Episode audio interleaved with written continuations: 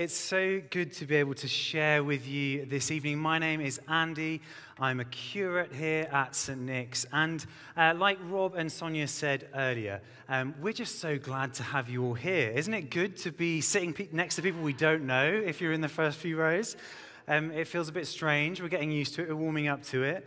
Um, for all those still keeping their distance, I get you. I understand. Um, I know why you want to do that. Um, but it, we're, we're getting back into things. And over the last few weeks, we've been digging into our 4D Vision series. Um, if you, if you might know, our church vision here at St. Nick's is to play our part in the evangelization of the nation, the revitalization of the church, and the transformation of society. And um, to do that, we, we've got some values which describe the way that we want to do that. And um, you might have heard over the last few weeks, we've had aim high, we've had dig deep, we've had reach wide, and now tonight I'm going to be digging into go long. And uh, we, we take our values from Ephesians 3, verse 17 uh, to 18, which says this And I pray that you, being rooted and established in love, may have power together with all the Lord's holy people to grasp how wide and long and high and deep is the love of Christ. So, what is Go Long all about? Well, in a nutshell, we want to be in this for the long haul. We want to make a difference in this city. We want to be a community that lasts. We don't want to be a sort of flash in the pan, but we want to see things for, that make, different, make a difference in Bristol for future generations and generations to come. Now, I've got some, I've got some marshmallows just here.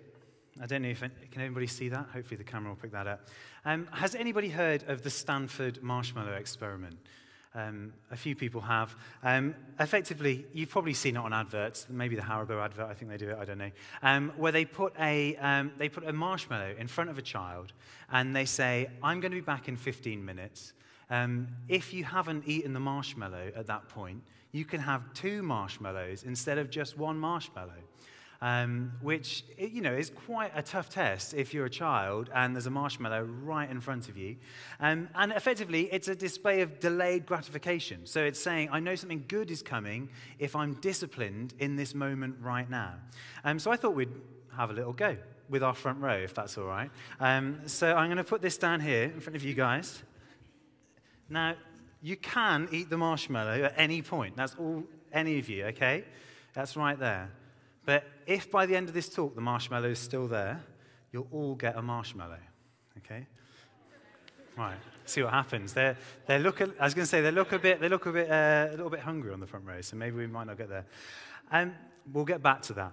Um, but I love this passage, which helps us to understand and envision what it might look like to see the longevity of what we're doing. I, I'm convinced that I was rubbish at delayed gratification when I was growing up. I remember if I had to do some homework and I was like, if I just do this homework, then I can play Xbox. I probably would have done it. I'm going to play some Xbox and then squeeze in my homework before the last minute. And I, I just couldn't do it. I was rubbish at it.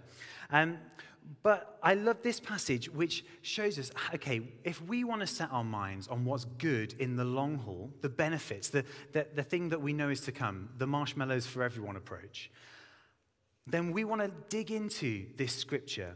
And I want to just read it to us again. It says this Do not rebuke an older man harshly, but exhort him as if he were your father.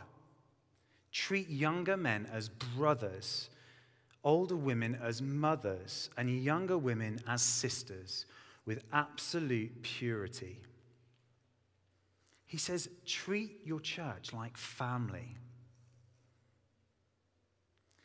And I know that for fam- uh, family is a complicated word for so many people, and it can be a little bit confusing, and sometimes our family relationships are a little bit difficult.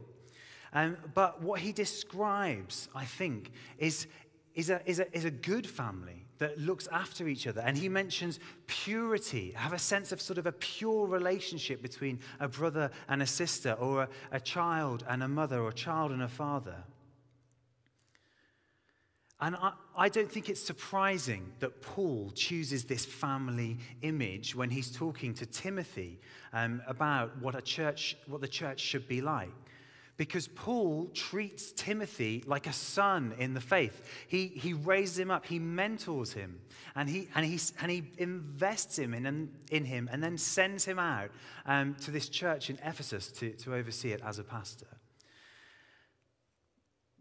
But Paul wasn't just investing, he was also being invested into. Paul had a, a, spiritual father of the faith. That's Barnabas. Barnabas was the son of encouragement. He, he took a risk on Paul and said, Paul's going to come with me. They went on a journey together, they trained together, they invest, and Barnabas invested in him. And then he released Paul. I wonder what it would look like for us to address the challenges of this city if we saw each other as family. Maybe the challenges for the church would be easier to reach as well. You may have heard the Church of England is a slightly old church. Our average age is 62, um, which is quite old. Um, that means there's quite a lot of people who are over 62 um, and not too many people who are below it. So it drags the average age up. And that includes children in that number. There's challenges for the church. What, it, what would being a family change for that? But also, there's challenges for us, for each of us as individuals, challenges for our faith. If we saw the church as family, what difference would it make for us in our faith? And so, my first point tonight is go long. That's what we're talking about.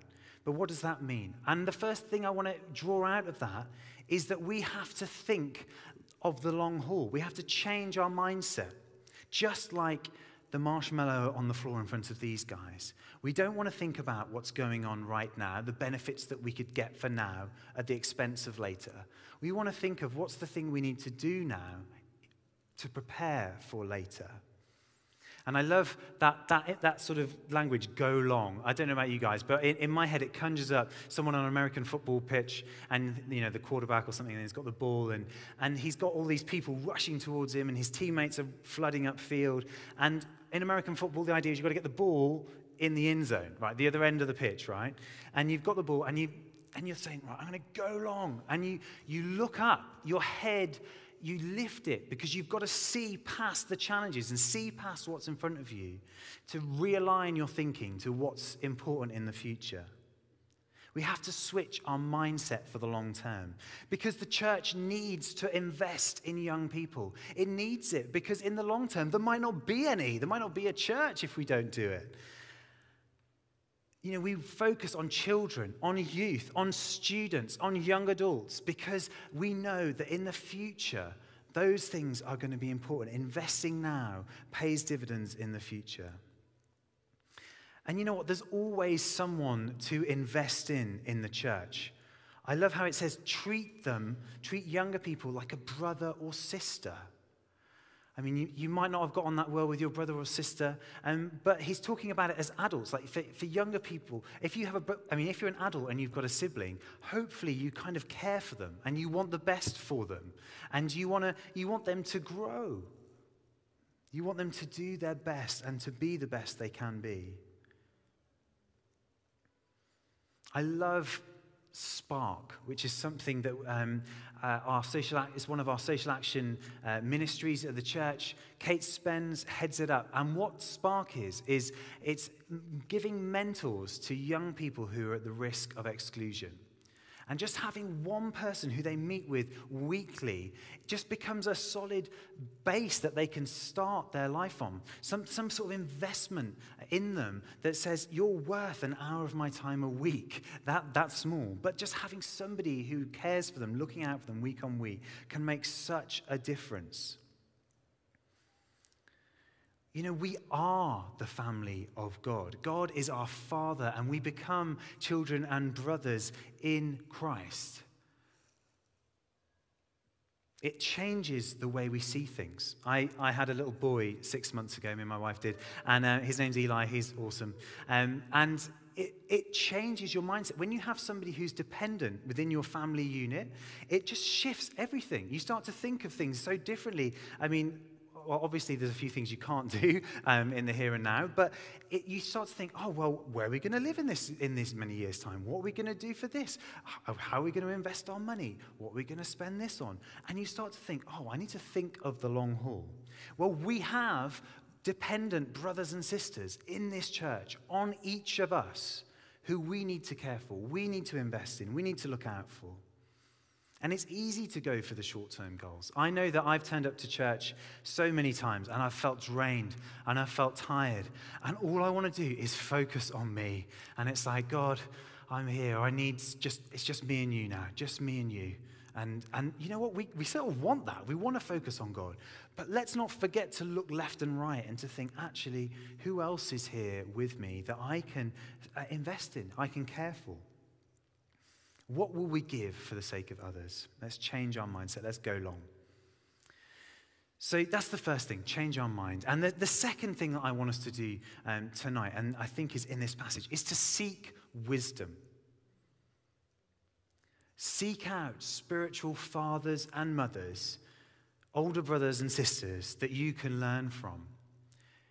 Even, even in, in disagreeing, Paul says to Timothy, think of them as a father so he says, exhort them, teach them like a father. And you know why he uses father? Because they, they, they knew to honor their fathers and mothers. They had to honor the, the experience they had, the, um, the, the sort of position that they had within the church and within the community, sorry. And I think for us, we so often want to learn from the people at the front, which is obviously a good thing. Hopefully, they've been trained and they know what they're doing. I, I mean, I don't want to speak for myself. Um, but we also might think, actually, I can learn from the people beside me. Those that are maybe just one step ahead of me, one step in front of me, who've done the thing that I'm currently doing in life, and they're just that little bit ahead. They can help us in that.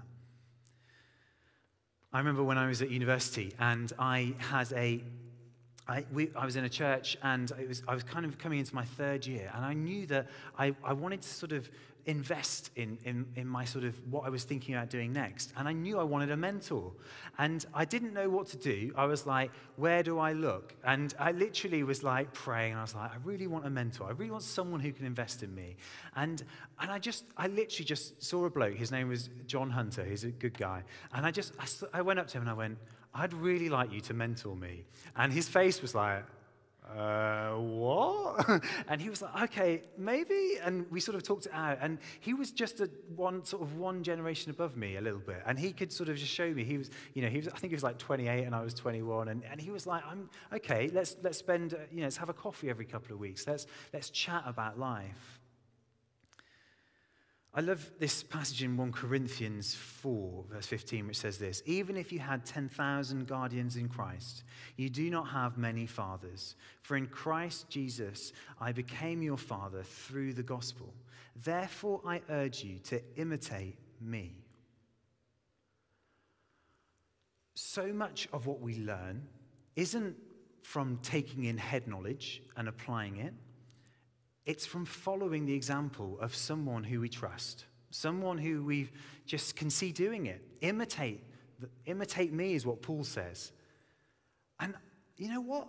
Sometimes we don't know who to imitate. Well, let's find someone to do that. Someone who we know is who we admire and we think, oh, they're walking in the faith. I want to I want to learn how they would do this thing. I want to learn what they're doing, the way they do it. You know, in, in we, we've heard of the word disciple. Disciple means learner. It, and, and, rabbis would have disciples, learners that would learn from the rabbi. And basically, they would sort of have them at sort of a, a sort of I don't know, like 14, something like that, and they'd start to follow the rabbi around. And basically, the joke is they would follow the rabbi in everything literally everything they were doing. And like the rabbis would get really annoyed at them. It's like, get out, this is a private occasion, if you know what I mean. Um, but it's like, they, they would literally want to learn from them in everything they're doing. They're, I want to see the way that you wake up in the morning. I want to see the way that you do this and that. And they were so eager to learn. I feel like we could do something about that. We could, we could take something on that we learn from others. And just as Paul says, um, you don't have many guardians, but you have, uh, sorry, you have 10,000 guardians, but you don't have many fathers. He, what he's saying there, a guardian in, in, in the time that he was talking about, was somebody who the parents would allocate to walk their children to, to kind of the, the lessons of the day. It was somebody who'd basically look after them and they'd kind of watch over them. And then when they get to sort of 12, 13, they would be released from the guardians to spend time with the parents, the fathers or the mothers, depending if they're male or female. And, he, and Paul is saying, You've had loads of these guardians, people that just watch over you. What you need is fathers, people who will spend time with you, who will, be, who will, give, you, who will give you access to their life. To say, I, you know, just do what I'm doing, come alongside me, learn the trade, learn the trade of faith. And you know what? You, you, I would love it if we could have kids learning from youth, and kids learning from students, and young adults, uh, sorry, youth learning from students, and students learning from young adults, and young adults learning from not so young adults, and then adults learning from whoever's above that. Because you know what? There's always someone who's older than you in the church. And if there's not, there's always someone wiser. So find those people and learn from them and say, How do you do this? So, where, where do we start? You've, you've sought someone and you've, you have got your head right. You're thinking of the long haul. How do we then not only learn from others, but how do we invest in others? Well, I came to faith when I was a, a teenager. I was about 17, 18, and I, I got involved in a youth group. We used to go to a church. And one of the things that I remember so, so vividly is this ama- these amazing couples, two couples, uh, Matt and Lindsay, uh, Chris and Amy. If you're listening, you guys are awesome. Um, and they, they, they were recent graduates. They'd moved back to the Midlands. I'm from Walsall in the West Midlands, big up the West Midlands. Um, and they'd moved back to the Midlands and they wanted to invest in the younger generation. And you know what? I, I I know that they did some like churchy stuff, but the thing that I remember the most was just the conversations we had over food, uh, the coffees that we had, the time spent with them to just learn how do you do this stuff. And you might be thinking, I'm not an influencer. I'm not a teacher. I've not been to theological college. I've not done the leadership development year at St. Nicholas, Bristol. I don't know what to do to invest in someone else. Well, you know what? People don't need experts. They don't need these programs that are going to put them in here and they're going to work through and then boom, out the other end, they're an amazing Christian. They need people. They need people to guide them on that route. They need people that they can be friends with. They need older people that they can look up to to say, I want to be like you. So let's start thinking like family. Let's start thinking like we have younger brothers and sisters. In the morning, we do something uh, called uh, family worship. Um, and I love that it's called family worship. Um, and not everybody likes that phrase, but I, I interpret it that it includes the entire family of God. It includes those who are single, those who are married, those who are worshiping, those who are this high, and those who are this high. And the reason we do it you know what? Isn't because we like dancing in front of other people. I absolutely hate dancing in front of other people. I don't come to church on a Sunday to start showing my moves to everybody because I don't have any, as you can see. Thanks, Mum. Um, but, what I, but what I do love is those young people who can't read yet, those young people who can't remember the words of the songs yet but they can engage with the actions. And they're not going to get bored because they can see that actually, look at those young people, those older people, those students. And that's, that's Andy and, and his family, and they're all doing the actions. Worshipping God must be good. And I know what I can do because I can do the actions too. And so when we do that, we do it for those that are smaller than us, those that have smaller faith than us, because we want to raise them, we want to invest in them for the long haul. And you know what? I don't care if I look a fool in front of everybody else. It's not about me, it's about God. I've got a good little cheerleading squad down here. Um, so, who do you start with? Well, you know what? It starts by saying hello. Um, just say hello to people who are different to you. Um, we, we had a moment to say hello earlier. I'm not sure how many people managed it. Um, but if you're online, join a group get to know people who are, who are not so much like you that you can learn from. If you're in the building and you're looking around, um, stay in your rule of six, wait till you get outside and say hello to someone who is outside, who you've never met before. Introduce yourself. Ask them to be your mentor if you know them a little bit.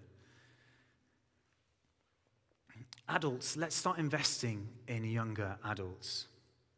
Let's start investing in students. Let's start investing in youth and the kids. You get the picture.